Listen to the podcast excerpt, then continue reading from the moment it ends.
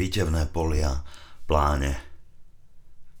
Zadržaný dých sa vytrvalo plazí celé roky. Krv pomaly schne v zabudnutých kútoch porastov. V náhlom exíle potlkam sa pustým, meským priestranstvom pod zachmúreným nebom bez náznaku spojenia. Denný lesk slimačo klže v záhyboch celkom iného dňa.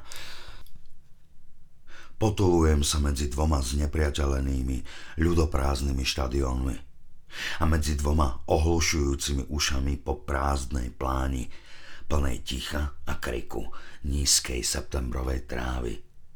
Blesková spomienka mi v myhu podlamuje kolená, vracia ma späť do okamihu, v ktorom som ako chlapec zmeravel náhle na pokraji periférneho videnia a rozostrujúceho sa pohľadu tesne pred dotykom, sekundu predtým, ako som mal presným kopom zasiahnuť rastúcu loptu, ktorá sa závratne, rýchlo, adresne a jednoznačne s jasavým, ľahko zadržaným svišťaním v plnej sláve znášala ku mne ako výbuch rozokveným vzduchom bitevného poľa ihriska.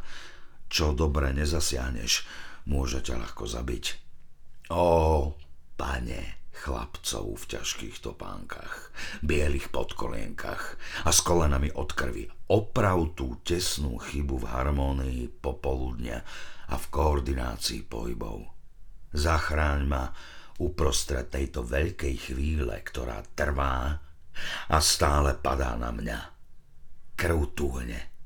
Všetky línie aj biele čiary zmizli. Do každej hry je ďaleko.